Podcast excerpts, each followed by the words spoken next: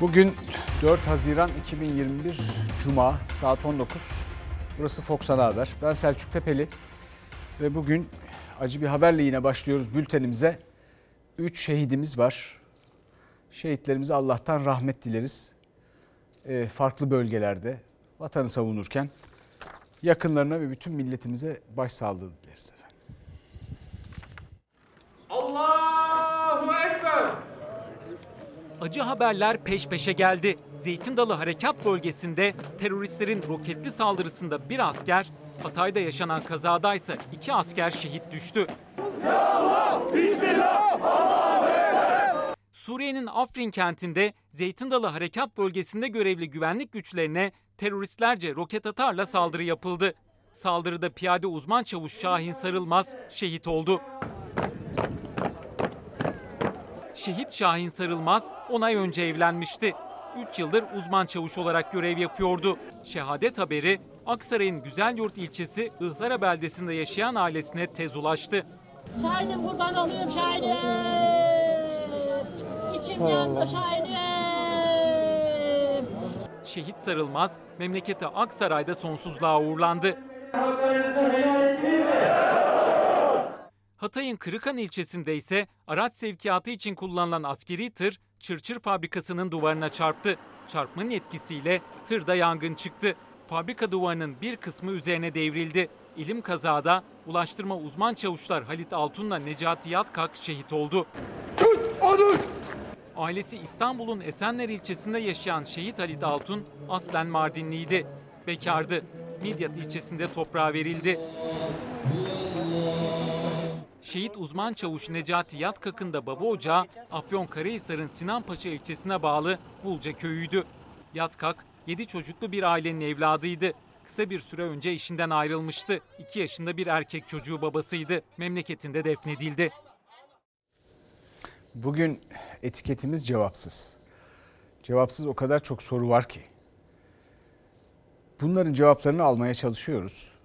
Bunların bir kısmının cevaplarını bilenler de var ülkede ama cevabı vermesi gerekenler vermeli. Onu bekliyoruz bir yandan. Herkes onu bekliyor. Bütün bir millet onu bekliyor. O yüzden cevapsız etiketine bizimle paylaşımlarınızı yaparsanız biz de buradan aktarmaya çalışacağız. Şimdi geçelim aşılama ve koronavirüsüyle mücadele gündemimize. Biliyorsunuz vaka sayıları azalıyor. Bir aşılama planı var şimdi. Yeni aşıların geldiğini söyleniyor. Onların rakamları ile ilgili çelişkili bilgiler var. Bir takım da hedefler var. Haziran ayı içinde 20 yaş üstünde aşılama hedefi. Bu hedef tutar mı? Karşılığında yarım saat bekliyorsunuz, ondan sonra gidebilirsiniz. Geçmiş olsun. Hasretle bekliyoruz ve bu zamana kadar hani Covid'e de yakalanmadık çok şükür, çok dikkat ettik. Önemli olan aşının olması. Özgürlük için gerekiyor. Herkes aşısını olsun istiyorum. Aşı olanların temennisi maskesiz, mesafesiz normal hayata dönebilmek. Türkiye'ye yeni aşılar geldi ama hedeflenen aşılama hızına henüz ulaşılamadı. 50 yaş üstü ve sağlık çalışanlarının eşlerinin aşılanması devam ediyor. Ama diğer yaş grupları için henüz aşılama başlamadı. Buna rağmen aşılama yerlerinde kuyruk var. Aşılama hızınız sizin hastane olarak neydi? Şimdi hangi seviyeye geldi? Bu hafta bir önceki haftayla %100 artış var aşıya talepte. Şimdi bugün 2000 civarı benim başvurum oldu. Profesör Doktor Feriha Öz Hastanesi'nde aşılanmaya gelenlerin oluşturduğu yoğunluk var artık. Eskiden tablo tam tersiydi. Covid şüphesiyle hastaneye gelenlerin oluşturduğu kuyruklar vardı. Şimdi aşılama sırası gelen 50 yaş üstü ya da sağlık çalışanlarının eşlerinden olan gruplar aşılama için hastanede uzun kuyruklar oluşturuyor. Bir sonraki dalga beklentimiz sonbahar gibi duruyor. İnsanlar kapalı alanlarda çok büyük buluşmalardan uzak duruyor. Bir sonraki sıkıntı yaşarsak sonbaharda olacak gibi gözüküyor şu şartlar altında. Bunu engellemenin yolu da sonbahara iyi bir bağışıklıkla girmek, mümkünse toplumun %70'in üzerinde bir bağışıklıkla girebilmek. Toplumsal aşılamanın sonbahar gelmeden tamamlanması çok önemli. Türkiye en zor dönemini yaşadığı Nisan ayında günlük 60 bin yeni vaka sayısını aşmıştı. Vaka sayıları 1/10'ine düştü. Son tabloya göre koronavirüse yakalananların sayısı 6.602. Hastanelerdeki test koridorları da boş kaldı. Birkaç ay öncesine kadar Profesör Doktor Feriha Öz Hastanesi'nin bu koridorunda yoğunluklu olarak Covid-19 şüphesiyle gelen hastaların oluşturduğu sıralar vardı. Bu sıralar, bu tablo değişti. Şimdi başvuru neredeyse günlük 400'lere kadar indi. Bu hastanede aşı koridorlarından oluşan bu kısımda 15 aşılama odası var. Bu kısımda bir günde 3000 kişiye kadar aşılama yapılabiliyor.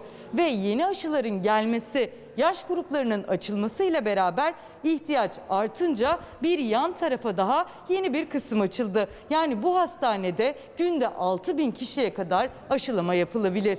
Covid anlamında hizmet verdiğimiz poliklinikler ve yoğun bakımlar ciddi azaldı. Bu da şu demek, aşıya ayırabileceğimiz personel sayımız her geçen gün artıyor aslında. Hastanelerin Covid servislerindeki yatak sayıları azaltılırken aşı odaları arttırılıyor. Sağlık Bakanı'nın hedefi Haziran ayına kadar aşılanmanın 20 yaşa kadar inmesi ama günlük aşılama hızı hala çok yavaş. Aşı yapma hızımızı belirleyecek şey aşı tedariki. Bunda da iyi bir artış trendi bekliyoruz. Şu an elimiz güçlü, aşılar gelmeye başladı. Bu geliş hız devam ettiği sürece orada da bir sıkıntı yaşamayacağız gibi gözüküyor. Biz bugüne kadar sağlıkçılar aşılanırken bile ilk aşamada sağlıkçılar bu işin profesyonelleri biliyorsunuz. Hekimler, hemşireler, hasta bakıcılar, hastane ortamındalar. Sağlık araç gerecinin, sistemlerinin bulunduğu ortamdalar. Son derece bilinçliler. Kendi kendilerine bile aşı olabilirler. Orada bile 400 binlerin biraz üzerinde günlük aşılama rakamlarına ulaşabildik. Şimdi ben duyuyorum bazı uzmanlar veya yorum yapanlar. En başında Sağlık Bakanı Koca'nın kendisi dedi ki işte Türkiye'nin 1,5-2 milyon aşılama kapasitesi var günlük. Biz sağlıkçılarımızı bile günlük 400 bin, biraz üstünde 400 bin, 420 bin filandı galiba. Bir günde ancak bu kadar aşılayabildik. O yüzden bu aşılama hızı bana kalırsa biraz hafife alınan ve Türkiye'nin kendini bir miktar fazla iyi gördüğü bir konu. Bunun üstünde bir kere daha durulması lazım. Çünkü yeterince hızlı aşılanamazsak bir yere varamayacağız yine. Bir de şu, efendim bu bizim son yazımız, maskeli son yazımız sözü var ya. Şimdi o kadar ilginç ki. Dünya bu yazı, dünyanın bir bölümü bizim önde olduğumuzu söylediğimiz ülkeler, Avrupa ülkeleri filan bu yazı maskesiz geçiriyorlar. Dünyanın önemli bir bölümü. Ve biz onların arasında sayıyoruz kendimizi. Öyle olmak istiyoruz ve bunu hak ediyoruz da. Şimdi öğreniyoruz ki müjdeli haber buymuş. Bir müjdeli haber olarak sunuluyor. Bu yaz son yaz. Zaten geç. Bu yaz son yazsa gene geç. Bu yazı kaybetmişiz demektir. Yine geç. İnşallah sonbahara yansımaz. 1 Haziran'da bir normalleşme süreci başladı biliyorsunuz. Bu süreçte mağdur olan, hala normalleşemeyen pek çok insanımız var. Bunlar arasında sanata da izin çıkmadığını gördük. Oysa sanat bu virüsün yayıldığı ortamlarda yapılmıyor. En azından oralardan yayılmadı. Mesela eğitim en çok biz kapattık. Okulları filan. Ama hala açılamayan biziz. Okullarını kapatmayanlar değil. Bunları yaşamamız da gerekmiyor en başından. Tecrübe edip öğrenmemiz gerekmiyor. Akıl bunun için var. Şimdi sanata da yine izin çıkmadı. Yine onlar normalleşemedi. Özellikle müzisyenler, müzik emekçileri, enstrümanlar onların vücutlarının bir parçası gibi. Onlar o uzuvlarını, hayatlarının bir bölümünü satışa çıkarmak zorundalar.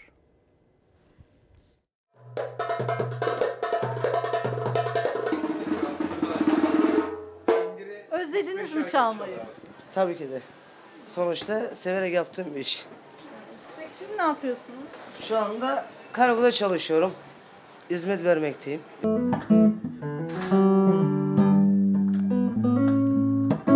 Enstrümanımı satıyordum ben de. Müzisyenim ve şu anda çok sevdiğim bir gitar. Uzun yıllar önce aldığım bir gitarım benim. Çocukluğumla geçti ve şu anda satmak durumundayım. Çünkü para ihtiyacım var. O yetenekli eller özlese de ritim tutmayı şimdilerde kargo dağıtıyor. Kuryeliğe başlayan, gözünden sakındığı gitarını satan, sanatçılar enstrümanlarını birer birer satışa çıkarırken onları satın alan ikinci el satış dükkanları da tıkanmış durumda. Bir zamanlar sahnenin ortasında, sahibinin ellerinde müziğe ritmini veren bateriydi. Kaldırım kenarında yeni satıldı. Bunu depoya gönderiyoruz, dursun, burada mallar çoğaldı.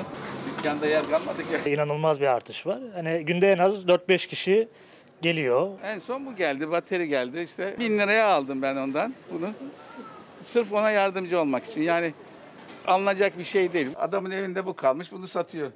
Parasız kalmış, satıyor işte. Müzik ve eğlence sektörü kademeli normalleşmeye dahil edilmedi. 16 aydır para kazanamayan sektör çalışanları İstanbul Beyoğlu'nda ikinci el müzik aleti satan dükkanların yolunu tutuyor. Satamayan sokak sanatçılığı yaparak direniyor. İngilizce öğretmeni aslında. Kurslar da sahne de bitince sokakta duyuruyor sesini. Dinle bana kalmasın, dinle bana kalmasın. 5 dakika sonra kan haftalar gelecek. Hani genciz ya, üniversiteden mezun olmuşum şimdi, böyle çok tuhaf görünüyor böyle. Hiç mi düşünmedin sen o sevdum böyle ağlar, sevdum böyle ağlar. Müzisyenler ağlıyor mu? Evet, müzisyenler ağlıyor gerçekten. Buna bir çözüm istiyoruz. Yani benim de arkadaşlarım, müzik ve sahne sanatları mezunuyum ben de. Her yer açıldı ama nedense canlı müzik açılmıyor. Enstrümanlar satılıyor, enstrümanlar kırılıyor. Yani insanlar evine ekmek götüremiyor. Yani... Ne ağlarsın benim zülfü siyahım, bu da gelir, bu da geçer, ağlama. Ankara'da da müzisyenler CHP önündeydi. Veli Ağbaba ile görüştüler. Dertlerini dertli şarkılarla anlattılar. Sorma. Ne haldeyiz sorma, kederliyiz sorma, yangınlar yandım. Diğer kanunumu aldım, diğer kanunu kestik tellerini. Tepkimi göstermek istedim. 24 yaşındayım, 25.000-30.000 lira borçla mücadele etmek zorunda kalıyorum. Bundan utanç duyuyorum. İyi niyetle bile olsa siyasilerle melodi tutturmak, ritim tutturmak, nota atlamamak o kadar zor ki. Şimdi oradaki arkadaki müzisyenleri, sanatçıları görünce ya bu bir şekilde uydurmaya çalışıyorlar filan. Şimdi müzisyenlik, müzik üstünde hakikaten durulması gereken bir şey. Biz dedik ki müziğimiz sustu. Hayatın müziği var. İnsanın tabiatla hemhal olduğu bir şey varsa, en iyi taklit ettiği, en iyi öğrendiği ve en iyi uyum sağladığı bir şey varsa o müzik, rüzgar, yaprakların hışırtısı ve bunun gibi pek çok sesten yola çıkarak üstüne kendi zekasını koyarak birçok insanı aynı anda aynı duygulara, aynı hatıralara veya aynı hayallere götürebilen bir şey. Bir çeşit zamanda, mekanda, şunda bunda yolculuk. Bu sihri anlamak lazım. O yüzden de bu insanları hafife almamak ve bu krizde ezdirmemek lazım. Bunu anlayamadığı takdirde benim çok umudum olmaz. Her ne anlatılıyorsa anlatılsın. Şimdi geçelim yine hayatımız için, beraber yaşadığımız bu hayat için son derece önemli bir başka meslek grubuna, esnaf. Esnafla ilgili pek çok destek açıklandı. Pek çok şey söylendi. Fakat bununla ilgili olarak TEKS Başkanı ilk kez net bir şekilde Saadet Partisi'nin düzenlediği bir organizasyonda konuştu. Esnaf Çalıştayı'nda. Esnaf Çalıştayı benim kulağıma yabancı geldi. Pek yapılan bir şey değil. Benim hatırladığım kadarıyla. Pandemide esnafa verilen destekler yeterli değildi dedi TEKS Başkanı. Şimdi... Neden öyle? Çünkü pek çok paradan bahsedildi ama bunların neredeyse tamamı yardım falan değil, borç. Su, sabun, temizlik, başka nerede var? Aylardır kapalı olan hamam esnafı İzmir'de peştemali sabunuyla yaptığı eylemle Saadet Partisi'nin esnaf kongresine katılanlarsa uzaktan bağlantıyla seslerini duyurmaya çalıştılar. Esnaflar kapalı, bankalar açık, vergi dairesi açık, devletimizin kasasına girecek olan bütün kurum ve kuruluşlar açık. Bu ne lahana, bu ne periz. Sosyal yardımlaşmaya veyahut da kaymakamla gittiğimizde tamam biz size destek çıkıp diye bize koli gönderiyorlar. Ben vergi dairesine bir bulgur mu vereceğim, pirinç mi vereceğim? Stopajı veriyorum, patladığı yere veriyorum, peşin vergiye de veriyorum. İyi de ben niye üst üste 3 tanesini vereyim ki? Bir tanesini alınsın o ay için, diğer 2 tanesi benim çoluk çocuğumun boğazına gitsin. Dünyada çarkların adeta durma noktasına geldiği dönemlerde bile Türk ekonomisi kontak kapatmadı. Peki sizde işler nasıl? Hani ülkede olduğu gibi yani pek bir hareket yok. İYİ Parti lideri Akşener ise Karabük'le esnafı dinledi. Yerler, anlatım biçimi değişti ama esnafın derdi aynı. Salgında açık kapalı fark etmeden hepsi vergi yükünden şikayetçi. Destek alanlar geçimlerine yetmediğini söylerken Çankırı'da CHP'li heyeti karşısında gören bir kahvecide 1,5 yıldır hiç destek alamadım dedi. Araştırın, hiçbir yerden bir kira yardım alamam. Dünyada esnafa en az destek veren ülkelerden birisi durumundayız. Borçlarını yeniden yapılandırdı. Bunları devlet olarak biz yaptık. Ama nankörlüğün boyutu yok. Cumhurbaşkanı Erdoğan destekler yetersiz diyenlere böyle seslenmişti ama TESK Başkanı da muhalefetin konuştuğu esnafları doğruladı. Yardımlar yetersizdi dedi. Pandemi sürecinde tabii esnafın verilecek destekler belki de yeterli değildi. Destek ve hibelerin büyüklüğü, bu rakama lütfen dikkat, 661 milyar lirayı buldu. Hani hükümetler de diyorlar ya. Ortada yardım falan yok. Milletin sırtında 661 milyar lira bir borç yükü var sadece. Var mı kredi borcunuz? Olmaz mı efendim? 150 milyar kredi borçluyum şu anda. Yani. Millet yaşadığına mı inansın yoksa Erdoğan'ın sözlerine mi inansın? Vatandaşa karşılıksız hibe olarak verilen destek önden topla, arkadan topla, sağdan topla, soldan topla 10 milyar lira. Destek olmayan destekler. Hibe, kira, 12 bin lira para verdi. Bağkur'un devam ediyor. Sigortan devam ediyor. Stopajın devam ediyor. Bakın daha hayata, ekmeğe, suya gelmedi. Bunlar da topladığın zaman 20-25 bin lira. Kahveci, hamam işletmecisi, küçük esnafın pandemi döneminde sıkıntıları büyüdü. Yükselen sesler çoğaldı. Allah! Virüs yuvası değildir. Bir izleyicimiz demiş ki... cevapsız etiketine. Mesela 128 milyar dolar, mesela 10 bin dolar kim alıyor, kime veriliyor, mesela pudra şekeri, mesela say bitmiyor ki demiş. Bir başka izleyicimiz de tüm sorular cevapsız kaldı demiş. Şimdi boşuna patron sizsiniz demiyorum. Cevaplar sizde. Cevapları kendinizden başka kimseden beklemeyin. Bu ülkeyle ilgili sorulması gereken ve muhtemelen cevabını alamayacağımız sorulardan bir tanesi şudur. Dünyanın iklim bakımından pek çok meyveyi ve sebzeyi bulabileceği ülkelerden biri burası. Dünyanın diyorum çünkü hani pek çok yerde yetişmediği için dünya da bizden talep eder, alır. Fındıkta, kayısıda, bunun gibi bir takım ürünlerde dünyada bir numarayız biz. Veya bir zamanlar bir numaraydık. Bazıları da en kalitelisi aynı zamanda. Peki bu nimetlerden biz ne kadar faydalanabiliyoruz? Şimdi çarşıda, pazarda meyveye, sebzeye bakın. Fiyatlarına bakın. Aşağı yukarı ortalamalar 10 lira civarında kilosu.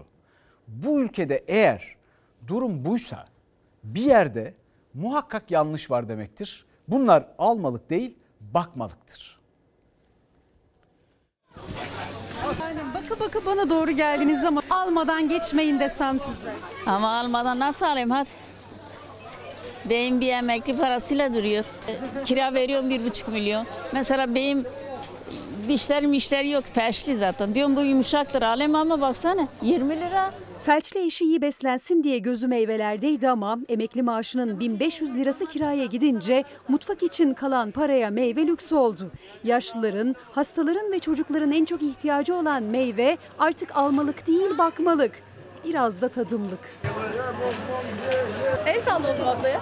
Onun için, onun beslenmesi için ne aldınız meyve tezgahı? Avokado aldım, muz aldım. Sadece tek bir tane avokado 10 lira. Bunun aşağısında zaten açıkçası hiçbir sebze meyve yok. Bu nedenle evde avokadoyu sadece yektaaren yiyor. Sevdiği muzun kilosu 13 lira. Çilek uzun süredir tarla. Tam da bol bol alıp reçel yapma zamanı ama kilosu 12 lira. Eskiden sokaklara dökülen karadut 15 lira. Son zamanlarını yaşayan eriğin kilosu hala 20, kayısı 25. Kiraz eğer Salihli'den geliyorsa 30 lira, en ucuzu 15. İzmir'den gelen. Maliyetler çok yüksek. Mazot yüksek, yol paraları yüksek. Meyvenin önemli dağıtım noktalarından Antalya Hali verisine göre de maliyetleri kaldıramayan çiftçinin ürettiği meyvenin miktarı bir yılda %33,96 azaldı.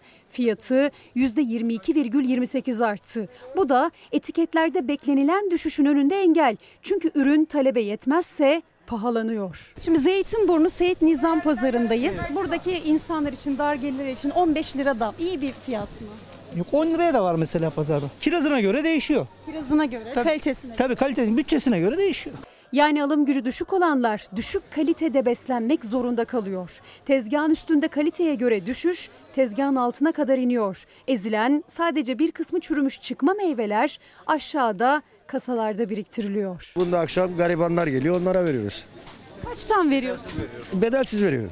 Çocuklar geliyor, kadınlar geliyor. Ne yapacaksın? Haziran ayı kiraz mevsimi ve mevsimi gereği bugünlerde tezgahlarda zebil görenin özellikle çocukların canını çektiriyor. Sadece kiraz değil, çilek, kayısı, erik ve muz. Ama çocukların canını çektiren o meyvelerin fiyatı, etiketler anne ve babaların canını yakıyor. Kiraz aldım, bir de erik aldım. Evde çocuk var galiba. Evet, oğlum var 7 yaşında. Çocukken kirazı ne yapardık?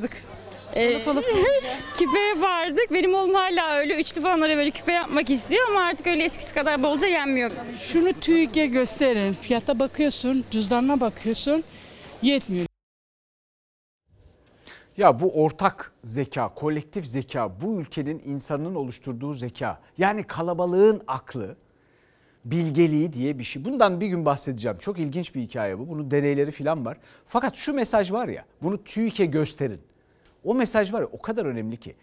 Pek çok kurumumuzda, şikayet konusu olan pek çok kurumumuzda bu ülkenin insanları yaşıyor. Ve o kurumların içinde de muhakkak bunlarla ilgili içlerini yiyor bir yandan. Şimdi bu mesajla nereye geçiyoruz? TÜİK'e güven endeksine geçiyoruz. Şu sıralar yerlerde. Dahası bunu pekiştirmek için ellerinden geleni de yapıyorlar. Şimdi bir enflasyon verisi açıklandı. O açıklanan enflasyon verisi TÜİK'in haber bültenindeydi. Kendi internet sitesine TÜİK onun bir puan üzerinde bir başka, aşağı yukarı bir puan üzerinde bir başka enflasyon verisi koydu. Sonra da onu tabii kaldırdılar, soruşturma başlattılar. Dediler ki sehven, ya kazara oldu bu. Kazara ne abi? TÜİK'te kaza mı olur ya? Böyle şey olur mu? TÜİK enflasyonu açıklıyor, %16,5. Bu hangi enflasyonsa biz anlamıyoruz. Rakamlar açıklanırken yine bir skandala imza atıldı. TÜİK haber bülteninde verilen rakamlarla merkezi veri dağıtım sisteminde açıklanan rakamlar arasında çok ciddi bir tutarsızlık ortaya çıktı. TÜİK Mayıs ayı enflasyonunu Türkiye'ye %16,59 olarak duyurdu. Ama aynı anlarda kendi internet sitesinde yayınladığı rakam farklıydı. %17,22. Muhalefet zaten veriler güvenilir değildi, söze gerek kalmadı, İspatını TÜİK kendi yaptı derken TÜİK bu farklı veriler için sehven hata sonucu açıklamasını yaptı. Ama o hataya inceleme de başlatıldı. Buradan çok açıkça uyarıyorum. Eğer saray danışmanları veya Merkez Bankası Başkanı faiz indirimine altlık hazırlamak için TÜİK'e rakam sipariş ediyorlarsa, enflasyon rakamlarını makyajlatıyorlarsa bunun hesabı, bunun sorumlularından yarın öbür gün mutlaka sorulur. Şöyle bir çarşıya pazara çıkan, evine biraz gıda alışverişi yapan vatandaşımız o %16,5 enflasyonu görmüyor. Onlar %30'u görüyor, 50'yi görüyor, %100'ü görüyor. Resmi açıklanan veriye göre Mayıs ayı enflasyon artışı %0,89 ama internet sitesinde yine Mayıs ayı enflasyonu %1,44 olarak belirdi. Bu rakam TÜİK'in açıklamasına göre bir sonraki aya nasıl girildiğini görmek için ay sonu fiyatları üstünden yapılan hesaplama, yani normalde paylaşılmayan kurum içi bilgi. Ama bu yanlış paylaşım veri tartışmasının da fitilini ateşledi. Çarşı pazar yangın yeri. Market raflarına, pazar tezgahlarına yaklaşılmıyor. Enflasyon araştırma grubu Mayıs ayı enflasyonunu %3,94, yani %4'e yakın olarak ölçüyor. Sonra da TÜİK çıkıyor, bunun 5'te 1'i kadar enflasyona inanmamızı bekliyor. Çıkın sokağa sorun. Yıllık enflasyon %16,59 mu, %17,22 mi? Üretici fiyat endeksi 38,33 olurken tüketici fiyat endeksiyle aradaki fark neden bu kadar açık? TÜİK verileri üzerinde yaşanan tartışmaların gölgesinde muhalefet çarşının, pazarın enflasyonunun peşinde. Baktım 6 ay önceki alışveriş fişimize. Peynirin kilosunu 28 liradan almışız. Şimdi 60 liraya aldık. Aynı marka yağı biz 13,45'e almışız 6 ay önce. Şimdi 19. Bugün 19,45. Şimdi arkamda bir pankart görüyorsunuz. Pankartın üstünde bir soru var. Biliyorsunuz suç örgütü lideri ya da üyesi olmak ithamıyla aranan Sedat Peker'in $10.000 aylık maaş verdiği iddiasıyla ortaya bir gündem attı. Kim? İçişleri Bakanı Süleyman Soylu. Açıkladı hatta ama kim olduğunu açıklamadı.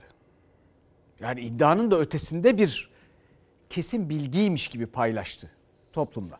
Fakat o günden beri durum ne? Bu soru da cevapsız. Fakirler kurdu, zenginler çaldı. $10.000 aylığı mafyadan aynı siyasetçi aldı. $10.000 alan kimdir? Açıklansın, ben de öyle diyorum, açıklansın. Açıklayacak olan da ben değilim bunu. Bu sözü dile getiren ben değilim. Ya meclis başkanına cevap vermeyen atama bakan istifa edecek ya da atama bakanın cevap vermediği, kale almadığı meclis başkanı istifa edecektir. CHP meclis başkanına milletvekillerini töhmet altında kalmaktan kurtarın dedi. Meclis başkanı Süleyman Soylu'nun açıkladığı ayda $10.000 alan siyasetçiyi yazılı ve sözlü olarak bakana sorduğunu duyurdu ama günlerdir o cevap da gelmedi. Siyasetin ayda $10.000 alan siyasetçi kim sorusu giderek ısındı. CHP istifa istedi. $10.000 meselesi. Evet. Ben bir kere bir siyasetçi dedim. Partisinde söylemedim. Bunun biraz daha ötesi daha var. Ben işin bir parçasını söyledim. Açıklanmasına dair kamuoyundan da beklenti var. Biz de bu konudaki beklentilerimizi ifade ettik yazılı sözlü olarak Sayın Bakan'a. İçişleri Bakanı evin içindeki kavgada kullanılmak üzere bu ismi sümen altına attı. Erdoğan da bakanın yanına çağırıp kimdir bu mafyadan maaş alan siyasetçi diye sormadı. $10.000 rüşveti alan siyasetçiyi açıklama işini pazar günü yayınlanacak bir kasete bırakmayın. İl ilçe binalarımızda bu parayı alan siyasetçi kim diye pankartlarımızı sallandırdık. CHP $128 milyar nerede sorusu gibi il ve ilçe başkanlıklarını da $10.000 alan siyasetçi kim sorusuyla donattı. İstanbul'da köprüye $128 milyar sorusunu asan ekip içindeki Ali Mahir Başarır bu kez de İzmir Karşıyaka'da bir köprüye $10.000'lık soruyu astı. Yargı beni çağıracak. Bunu savcıya gideceğim ve söyleyeceğim. Tamam. Sayesinde $10.000 alan siyasetçi kim afişleri dalgalanıyor. Bu yükü AKP'nin sırtına vuran Süleyman Soylu'nun açıklama yapmasını bir an önce bekliyoruz. CHP suç örgütü liderliğinden aranan Sedat Peker'den önce Süleyman Soylu'nun ortaya attığı o siyasetçiyi duymak istiyor. Muhalefetin okları siyaset yeraltı dünyası iddialarında iktidarın üzerinde. AK Parti'de de herkes birbirine kumpas kuruyor. Bahçeli Erdoğan'a racon kesiyor. Cumhur İttifakı'nda da AK Parti'de de kurtlar bir değil bin değil. Ağacın gövdesini kurt götürüyor. İnsanların bu türden kötü gelişmeler, böyle kötü gündemlerle yavaş yavaş elbette ruh sağlığını kollamak için, korumak için cevapsız sorular karşısında bir miktar bunları tiye alarak, mizah yaparak eğlenmeye başladığını görüyorum. Ben gülemiyorum. Niye? Çünkü siyaset kurumu fena halde yıpranıyor ve bu çok tehlikeli bir şey. Çünkü bizim ne şikayetimiz varsa, ne tür bir eleştirimiz varsa, nasıl bir protestomuz varsa, ne olursa olsun önünde sonunda siyaset kurumuyla bir şekilde kanunlara yansıyarak böyle bir mekanizmanın içinde neticeye ulaşması ve bizim hayatımızı kolaylaştırıp daha dürüst, daha paylaşılabilir bir hale getirmesi lazım. Aksi takdirde bir yere varmamıza imkan yok. Fakat şimdi arkadan bir başka haber gelecek. Ya ondan da o da ciddi bir mesele ama kendimi gülmekten alamıyorum. Yani şimdi biliyorsunuz yurt dışına çevrecilik eğitimi için filan belediyeler aracılığıyla götürülen sonra da geri dönmeyen böyle acayip idealist çevrecilerimiz var bizim. Dünyada bilmiyorum ne yapıyorlar şu anda çevre için. Onlar dönmedi. Böyle bir skandal var. Pek çok belediye ile ilgili de bunlarla ilgili cevap da yok. Yani nasıl oldu bu iş? Kim sorumlusu? Nasıl? Yani öyle bir durum var. Şimdi burada yeni bir yöntem ortaya çıktı. Bir belediye bu sefer çevrecilik falan değil. Bu sefer bir mehter takımı götürmüş. 30 kişi. Mehter takımının 20'si geriye dönmemiş Yunanistan'dan. 2 ileri bir geri Yunanistan'da dolanıyor olmaları lazım. Kapıyı aç Veysel Efendi. Hayrola hocam, nereye? Barbaros Hayrettin'i ziyarete.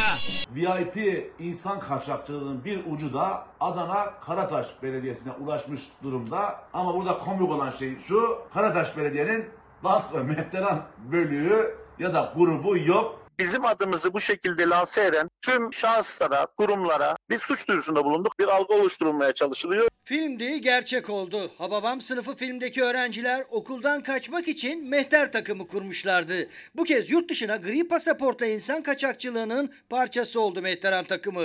Adres Adana Karataş Belediyesi. Mehteran bölüğü yok. Hakikaten tam bir hayali ihracatla, hayali insan karşı karşıyayız.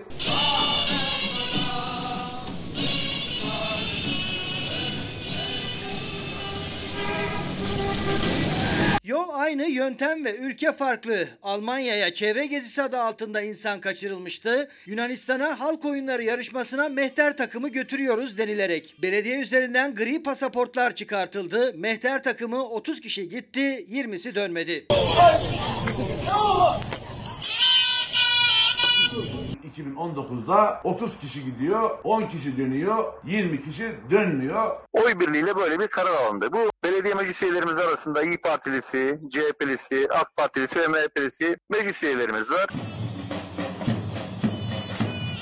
Veli Ağbaba mehteran firarda diyerek iddiayı gündeme taşıdı. İçişleri Bakanlığı müfettişi de aynı soruyu belediye yönetimine ve meclis üyelerine sordu. Olmayan mehteran takımı nasıl varmış gibi gösterilip yurt dışına ekip gönderdiniz diye. Belediye ise mehteranı hizmet alım yöntemiyle anlaştığımız dernek buldu dedi. Durmadan Karataş Belediyesi'ni kötüler tarzda, yani sanki Karataş Belediyesi özellikle yapmış gibi bir algı oluşturulmaya çalışılıyor. Bunu yapanların da yüzü kızarmıyor. Giden 30 kişilik ekipten sadece 10 kişi döndü. Dönen 5 kişi belediye başkanının da aralarında bulunduğu yetkililerdi. Kalanlarsa mehter takımı.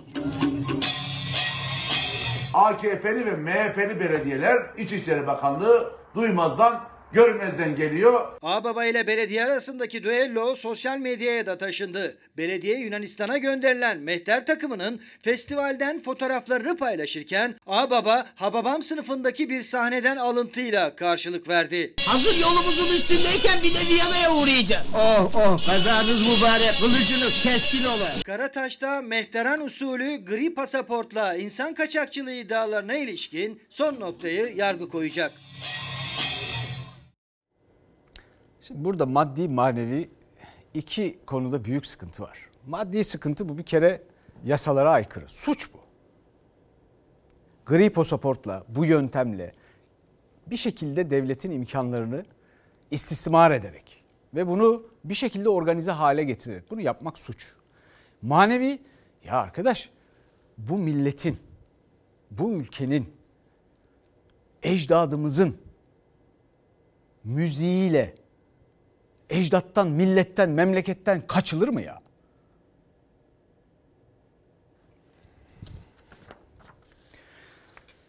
Efendim, anmak istiyorum bu arada tabii, Hababam sınıfından sahneler paylaşıldı. Rıfat Ilgaz yazarı olarak, Ertem Eğilmez, Kartal Tibet yönetmenleri olarak sinema tarihinin önemli eserleri bunlar. Gerçi bunun şu anda yaşadığımız nasıl bir film bilmiyorum yani. O acayip bir şey. Tabii bu, o kadar iyi bizim sanatçılarımız ve sinemamız, bilhassa Ertem Eğilmez, yazarlarımız o kadar iyi aslında kendimizi anlatmayı başarmış ki ve o kadar onurlu bir biçimde, o kadar iyi bir mizahla ve o kadar acayip bir terbiyeyle yapmışlar ki bunu. Mesela Değirmen filmini daha önce söylemiştim, muhakkak izlemek lazım. Reşat Nuri Güntekin'in çektiği, 1986'da da Atıf Yılmaz'ın, Reşat Nuri Güntekin'in yazdığı, Atıf Yılmaz'ın filmini çektiği. Çünkü oradan şunu anlarız. Bakın bütün bu cevapsız sorular var ya. Yani teessürü şahanelerini bir türlü mucib olmuyor. Cumhurbaşkanı Sayın Erdoğan hiç bu konularla ilgilenmiyor. Ne oluyor abi? Bu ülkede kim nereye gidiyor? Nerede? Ne yapıyor? Efendim, ittifak blokları arasında bir ilk yaşandı. Anlatması uzun. İzleyin. Bu da çok ilginç bir haber. Millet İttifakı meclis üyeleri olarak Mustafa Kemal Atatürk'e yapılan saldırıları kınayan bir bildirinin okunmasını talep ediyoruz. Milliyetçi Hareket Partili meclis üyemiz katılıyor. Başka? Bilecik Bozüyük Belediye Meclisi'nde Millet İttifakı üyelerinin Gazi Mustafa Kemal Atatürk'e yönelik saldırıları kınama bildirisine MHP'den de destek geldi. Bildiriye katılmayan AK Partili üyeler salonu terk etti. Orada bir ayet meali okundu diye biliyorum. Bir ayete rastlamadım doğruya kadar. En son Ayasofya Camii'nde eski imam Mustafa Demirkol, Cumhurbaşkanı Erdoğan ve devlet erkanı önündeki skandal vaaziyle hedef almıştı Atatürk'ü. Onlardan daha zalim, daha kafir kim olabilir? Bozüyük'teki kınama bildirisi de Ayasofya'daki skandal sonrası kaleme alındı. İmam Mustafa Demirkol'un Mustafa Kemal Atatürk'ü kastederek kullandığı ifadeleri şiddetle kınıyoruz. Meclis toplantısında Millet İttifakı üyeleri hazırladıkları ortak açıklamayı kürsüden okuma talebini ilettiler başkana. Başkan salona baktı, AK Parti sıraları hareketlendi. Neyse, tamam. MHP'nin tek meclis üyesi kınama açıklamasının okunmasına destek verdi. AK Partili üyelerse Ayasofya'da yaşanan skandal için münferit bir olay deyip bildirinin okunmasını beklemeden salonu terk ettiler. Kim Gazi Paşa'ya saldırıyorsa ya soy kütüğünde bir karanlık nokta ya da mazisinde yüzünü kara çıkaracak bir mahcubiyeti vardır. Skandal sözlerle Atatürk'e hedef alan emekli imama en sert tepkiyi Devlet Bahçeli göstermişti. Cumhurbaşkanı ya da iktidardan ne bu sözlere destek ne de tepki geldi. Barolardan, muhalefetten, vatandaşlardan suç duyuruları yağdı ama yargı da harekete geçmedi. Bunlar iyi araştırılmalıdır. Gizli FETÖ'cü olup olmadıkları mutlaka incelenmelidir. Bahçeli Atatürk kırmızı çizgimiz dedi, noktayı koydu. MHP Ankara'da mecliste muhalefetten gelen her teklife, önergeye Cumhur İttifakı hassasiyetiyle karşı çıkarken bu kez konu Atatürk'e hakaret olunca yerel yönetimde yollar ayrıldı. Bozüyük Belediye Meclisi'nde MHP, CHP ve İYİ Partililerin bildirisine destek çıktı. Bu konuda başka meclis üyelerimizden katılmak isteyen var mı? Milliyetçi Hareket Partili meclis üyemiz katılıyor. Başka? MHP uzun zamandır ilk kez yerelde de olsa Cumhur İttifakı ortağından ayrıldı. İstanbul Esenyurt'ta polisler bir kadını dövdü.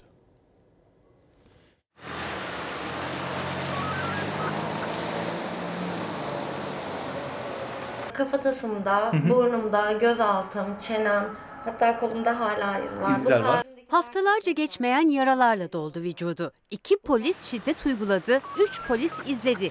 Genç kadın dakikalar boyunca yumruklara maruz kaldı, yerde sürüklendi. Site içerisinde bir bloktan kendi evime gelirken benimle birlikte, benim arkamdan polis siteye girdi ve direkt benim yanıma geldi. Nereye gidiyorsun deyip bana hakaretler savurdu. Ben de bu üslupla benimle konuşamazsınız söyledim ve daha büyük hakaretler etti.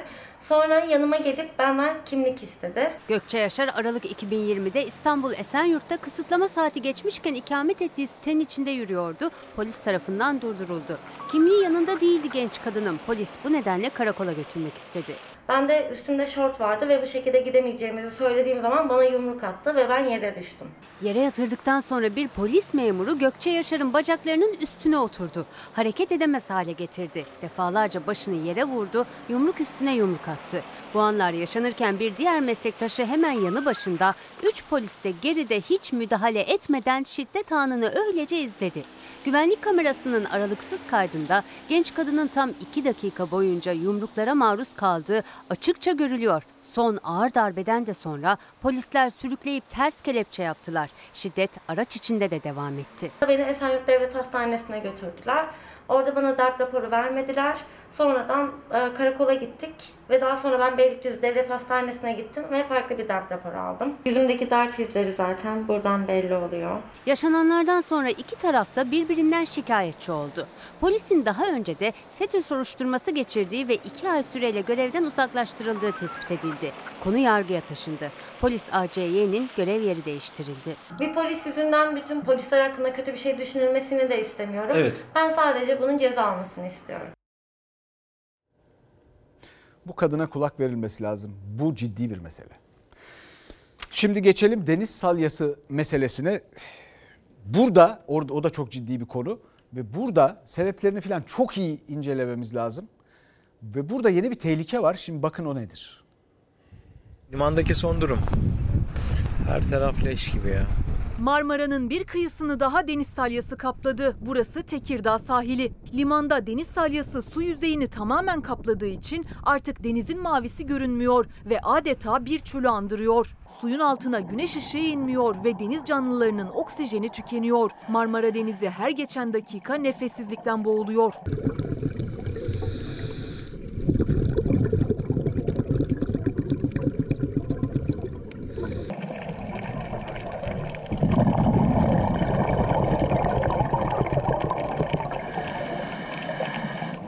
Marmara Denizi'nin dört bir yanını sardı deniz salyası. Öyle çoğaldı ki artık Karadeniz, Ege ve hatta Akdeniz bile tehdit altında. Akdeniz'de de kıyılarda oksijen azalmaları görüyoruz.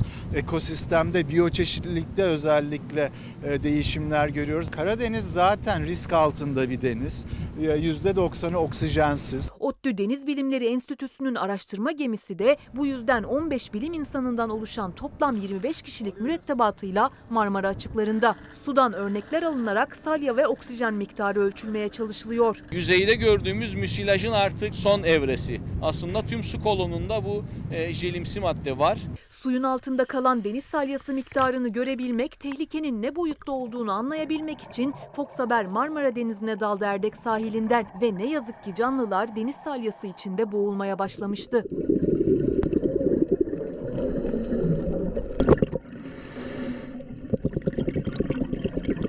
Gerçekten aşağıda gördüklerim çok üzücüydü. Her şeyin yüzeyi torbasıyla kaplanmış.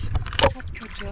Su yüzeyinde gördüğümüz şey hiçbir şeymiş. 25 metrenin altında 50 metreden sonra hemen hemen yaşamı idame ettirecek oksijen yok gibi. 100 metrelere geldiğimizde artık kritik eşiği çok aşmış oluyor.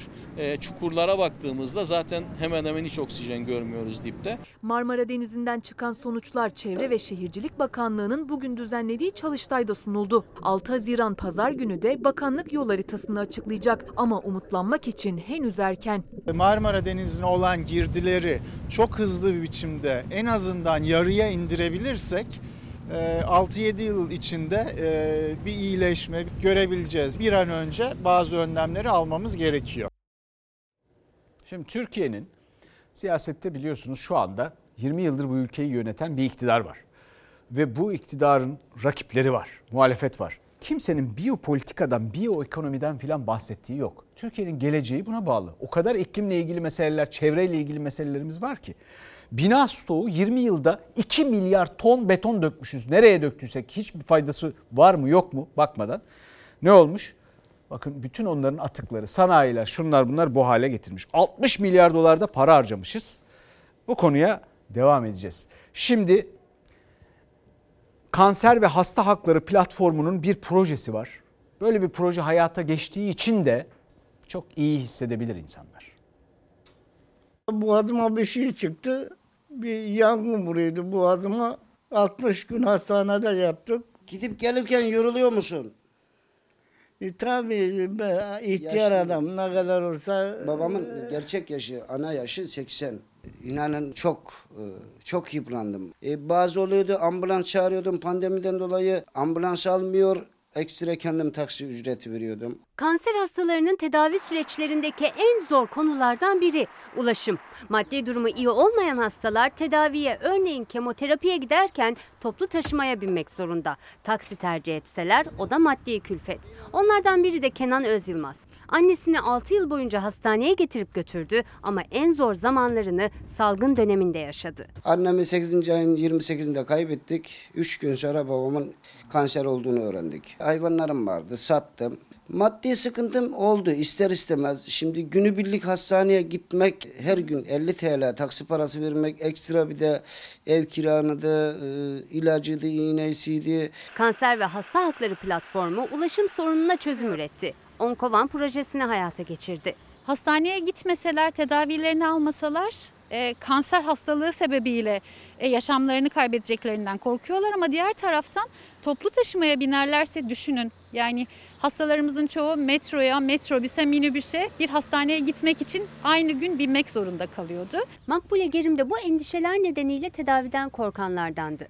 Mart 2020'de Türkiye'de salgın başladı, Nisan 2020'de kanser olduğunu öğrendi. Kızı da kistik fibrozis hastasıydı, endişesi 2 katına çıktı.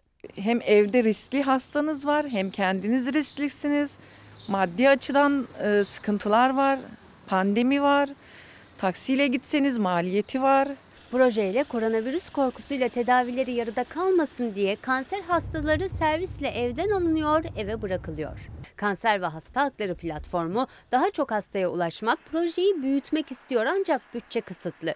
Yerel yönetimlerden, kamu kuruluşlarından destek bekliyorlar. Ama en büyük temenni Sağlık Bakanlığı'nın devreye girip tüm kanser hastaları için bu hizmeti bir standart hak haline getirmeleri. Aslında devletin bunu bir hak olarak gördüğünü düşünüyoruz. Çünkü tedaviye erişim anayasal haktır, en temel haklarımızdandır. Sağlık Bakanlığı yönetiminde uygulanacak bir projeyle, bir servis ağıyla bunun çok kolay çözülebileceğini düşünüyorum. Bir ara efendim. Şimdi Türkiye o kadar ilginç bir ülke ki umudunu hiç kimse asla kaybetmemeli. Çünkü kimi faydasızların beklenmedik faydalarıyla bile çoğu kez ayakta kalmış bir ülkedir Türkiye. Haftanın başından beri bazı izleyicilerimiz dedi ki ya Fellini dedin, kafamızı şişirdin. Federico Fellini'nin bir filmi var. La Nave Va. Şimdi orada Ve Gemi Gidiyor adı bu. Orada 25 yıl kadar önce seyrettim. Orada çok bir Türk karakter var filmin içinde. Bir yerde küçük bir sahnede görünüyor. Filmin sonunda orada bir gemi var. Geminin bir konusu var. Avrupa'nın pek çok milletinden ve sınıfından insanlar var. Türk de var. Dolayısıyla Avrupa'nın bütün bu kültürel eserlerinde biz varız yani. Bir gergedanın bakıcısı bu Türk. Sonunda filmin bir filika var. Bu fotoğraf ünlü bir fotoğraftır. Ve gergedan o filikanın üstünde. Yani orada sonunda yaşanan Birinci Dünya Savaşı çıkıyor filan, onun temsili bir şeyler. Sağ kalıyor. Yani o gergedan ki duygusal olarak yıpranmış, aşık bir gergedan olarak tarif ediyor oradaki Türk karakter hayvanı. O sağ kalıyor, sağ tutmayı başarıyor. Umut verici bir şey. Tabii ben son sahnede o bakıcının olduğunu düşünüyordum. Yanılmışım. Samimiyetle itiraf ediyorum. Sonra bir kere daha seyrettim. Dedim ki ya şimdi nasıl yapacağız bunu, ne demem lazım filan. Bir arkadaşım dedi ki abi bütün hafta Ve Gemi Gidiyor dedin, Ve Gemi Gidiyor dedin. Ya yapacak bir şey yok. Yani son akşam da, haftanın son akşamı da Ve Gemi gitti dersin, bağlarsın dedi. Yani Ve Gemi gitti diyeyim ben de. Ama daima bu ülkede umut vardır. O sahneye de bakarsınız. Zaten hemen karşınıza çıkacak görkemli bir sahnedir. Son sahnesidir. Bizden bu haftalık bu kadar. Bizden sonra son yaz final bölümüyle, sizinle birlikte sezon finaliyle sizinle birlikte olacak. Dolayısıyla iyi seyirler, iyi hafta sonları, görüşmek üzere. Ben gönlümü eğlerim, gerisi ya.